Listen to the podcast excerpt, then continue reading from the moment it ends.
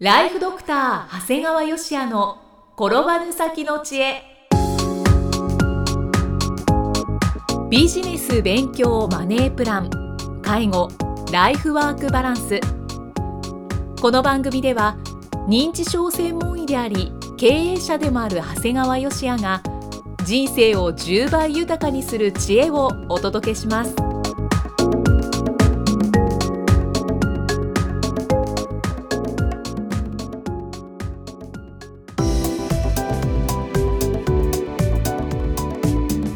にちは、生きみえです。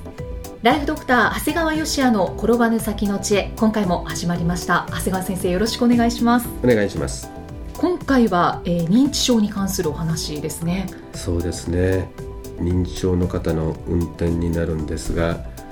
えー、認知症患者さんが日々車で暴走してます。あのどんどん多くなってますよね、はい、連日新聞市場では高齢者の交通事故が報道されています、はい、まあ、専門医の立場からすれば多くは認知症もしくは早期認知症です、えー、自分の車を傷つける。アクセルとブレーキを踏み間違える。高速道路の逆走、うん。まあ、ついにはこんな事件が起きたということでちょっとイキさんご紹介してください。はい記事をご紹介します平成27年10月28日宮崎市高千穂通りの歩道で軽自動車がおよそ700メートルにわたって暴走し歩行者6人を次々とはね50歳と66歳の女性2人が死亡男女4人が重軽傷を負った。捜査関係者によると男性は数年前から認知症の症状があり病院で治療を受けていて転換の病歴もあるという。男性は認知症の症状が出た後に数回にわたって鹿児島県内で交通事故を起こしていたことが新たに分かった。これは大きなニュースになりましたよね。ねまあ、皆さんはねこれ50歳と66歳の女性2人が亡くなられたわけですが、はい、家族が被害者であった場合にねこの加害者が認知症だからといって許すことができますかと。うん許しがたいですやっぱり、ねはい。えーただ、まあ、地方では車以外の交通手段がないっていうような形でなんかこんな事件があっても議論が終わっちゃうんですよね。はいでこれではね被害者は本当に増加する一方なんですね。で僕ら専門医の立場からすると転換患者さんがね京都の八坂神社の近くの繁華街をやっぱり逆走したことがあって、まあ、はいかなりの方が亡くなったんだけど、その時は、まあ、医師会を通じて転換患者さんへの運転の可否についてすごく指導されたんですね。まあ、やっぱりあの認知症の患者さんに比べると患者数も少ないし見てる医者が限定されてるということもあって割とこううまくいったんですね。はい。だからあの厳しく指導するだけじゃなくて逆にきちっとコントロールできてる。例えば2年間転換補佐が起きてなければ逆に運転してもいいよってことにしたんですね。だからあのいいものはいい。でもダメなものはダメっていうふうに厳しい指導があってこれはとてもうまくいったと思ってるんですね。はい。ですから認知症患者さんについてはまず医者が、えー運転は禁止ってまず厳しく指導すべきだと思うんですよね。はい。これ結果として従うか否かはまあその後の問題であってやっぱりまずダメなものはダメっていうのが大事だと思います。だからまあうちのクリニックではもう当然嫌われます。患者さんからは嫌われるんですがあの車の運転はやめていただくようお願いするケースはお願いをしています。これやっぱりねやはり医者が毅然とした態度できちっと説明をしたらえーなかなか本人さんは同意はしてくれないんだけどやっぱり家族の方が、えーきちっと同意をしてくれるものではあるわけなんですよね。はいで実際ねこの暴走運転っていうのは認知症の患者さんだけじゃないんですね。すべてが認知症の方ではないいやい僕は全部絡んでるとは思うんだけど一応世間的には認知症がないと言われてる高齢者にも問題は起こっています。はいで次の理事項もちょっとご紹介いただいていいですか？はい、福岡県警柳川署は平成27年11月3日自動車運転処罰法違反過失傷害と道交法違反ひき逃げの疑いで福岡県宮山市の無職の女93歳を逮捕した柳川署によると容疑を否認している。過去に認知症と診断されたことはなく症状もないと見ている。逮捕容疑は2日午後3時50分ごろ宮山市瀬高町大賀の市道交差点で運転していた軽自動車でミニバイクの男子高校生をはね逃走した疑い。柳川署によると90歳代の逮捕は異例。理由について車を修理に出しており証拠隠滅の恐れがあったためと説明している。この93歳の女性いわゆる認知症はなかったと言われてるんだけど本当になかったのかなっていう気がするんだよね、はい、だってミニバイクの男子高校生を跳ねときながら容疑否認してんだよね、うんはい、これちょっとおかしいんじゃないかなって気がするんだよ、実際車がもう傷ついてるぐらいであったら、で修理に出してるわけだからなんか彼女の行動っておかしいんですよね、だからなんとなくこういった非論理的な行動っていうのは前頭葉機能の低下を疑わせるんですね。ただ世間の人はそう思ってなかったわけだから、まあ、専門医の立場からすると、まあ、あの認知症でなくても早期認知症ぐらいではあったんではないかなと思います、もうとにかく65歳以上の7人に2人は認知症もしくは早期認知症なんですから93歳の女性が前頭葉機能も含めて完全に正常とはちょっと思えないんだよね。うんそうですねこれ本来は運転をすべきではない人だと思います。あとやっぱりとっても高齢ですしね。93ですからね。は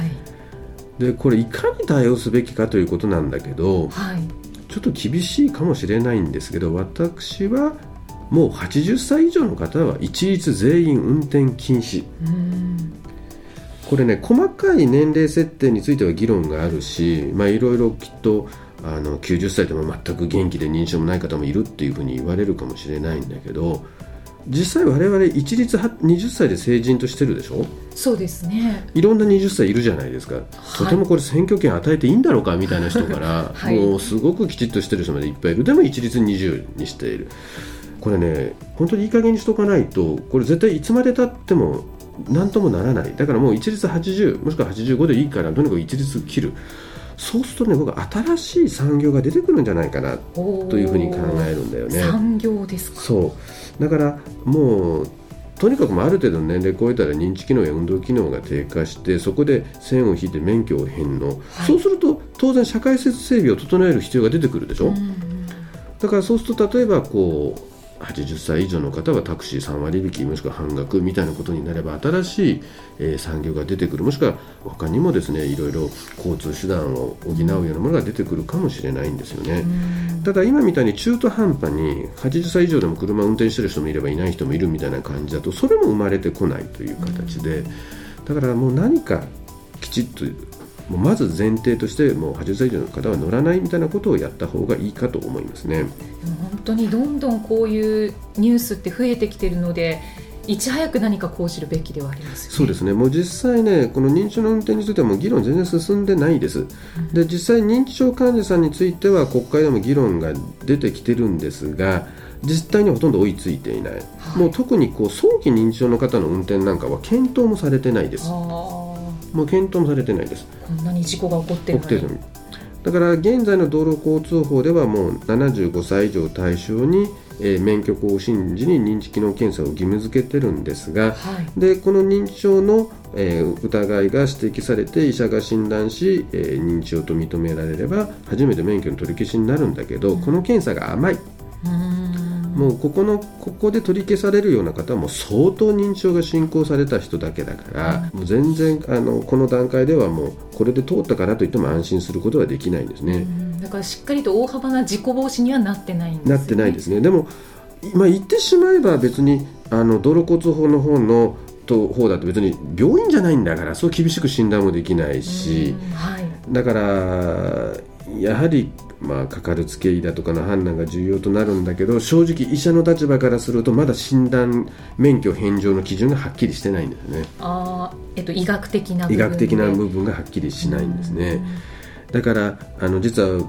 僕は医師会でこう認知症の社会問題という演題で講演をさせてもらうことがあるんですが、はいそうすると通常では考えられない数の先生方が参加いただきます。その時はすごくたくさん来られる、ね、誰もその辺を明確に話をする人がいないもんだから、はい、やっぱ聞きたいんですよね。本当に熱心に聞きながらメモを取られますし講演後もすごい質疑応答も活発なんですね。皆さんやっぱりじゃあ重要視されてるんですね。ずるいようなんですが、はい、その時に必ず言うことがあるんです、はい、医者も身を守るために免許を返上するしないにかかわらず運転禁止を指導したとカルテに記載するように説明しています。でも大事ですよね。実際問題我々が運転しちゃだめですよって言ってみんなやめてくれるわけではない、うん、でもその人たちがもし事故を起こしてしまった時に我々が説明していたかしていなかったかってものすごく大きいんですよね、はい、していなかったら逆に我々も罪に問われる。だからこの世の中がどうなろうということも実際あるんだけどまず自分たちの身を守るためには一度説明したらそれをカルテに記載しておいてくださいってことを僕は指導してるんですよね、はい、だからこのように現状ではもう警察の方も医者も本当対応に苦慮してるんだよね、だからこのままにしてるというわけじゃなくてもう皆さん自己防衛するしかないんだよね、まず2段階で考える。もう認知症と診断されて薬が処方されたりしたらもう年齢に関係なく免許を返上しましょう。これはもう80歳より若くても一緒です、はい、でもし認知症と診断されなくても80歳を超えたら免許を返上する。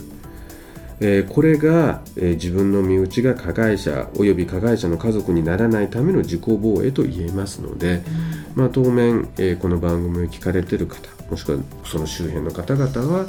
大きな事故が起こって大問題になった時に当事者にならないためにこの今言った認知症と診断されたら運転しない80歳超えたら免許を返上するということをお勧めしたいと思います。はい。あの80歳を超えたらその免許返上というものは、まあ、ご自身の意思もすごく大きいと思うんですけどその認知症と診断された方の場合はご家族の方がしっかり意識を持つことが大切です、ね、そう。もうだからもう車売っちゃうとかね単純に言うと、うん、車あっても鍵隠しちゃうとかっていうぐらいのことはしないとやっぱり相当戦わないといけないですね。うん、そうですよね、うん、ありがとうございます。では最後に長谷川先生のもう一つの番組ご紹介いたします。タイトルは診療より簡単。ドクターによるドクターのための正しい医療経営の勧めです。医療法人ブレイングループが実践し構築した医療経営の方法を余すことなくお伝えしている番組です。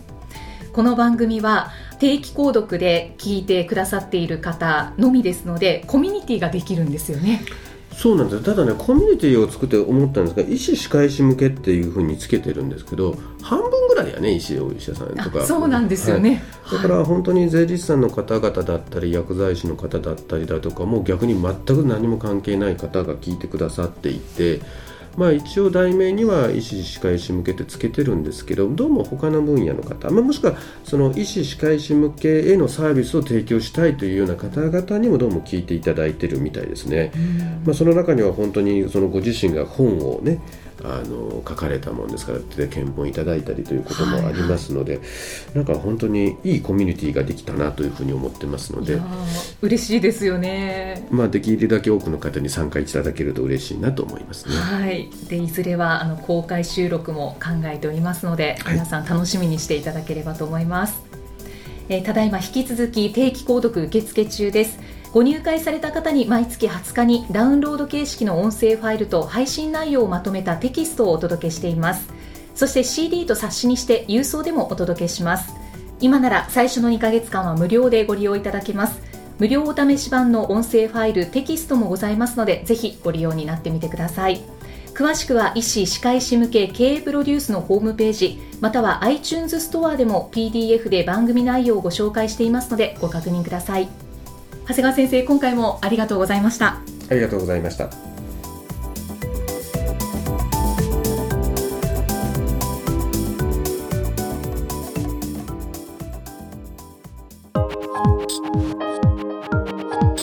今日の放送はいかがでしたか？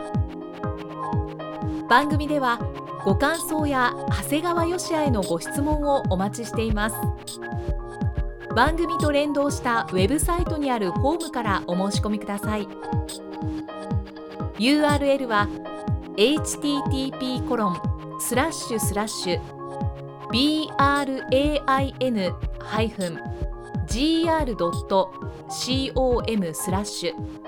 podcast slash http colon slash slash brain -gr.com slash podcast slash です。それではまたお耳にかかりましょう。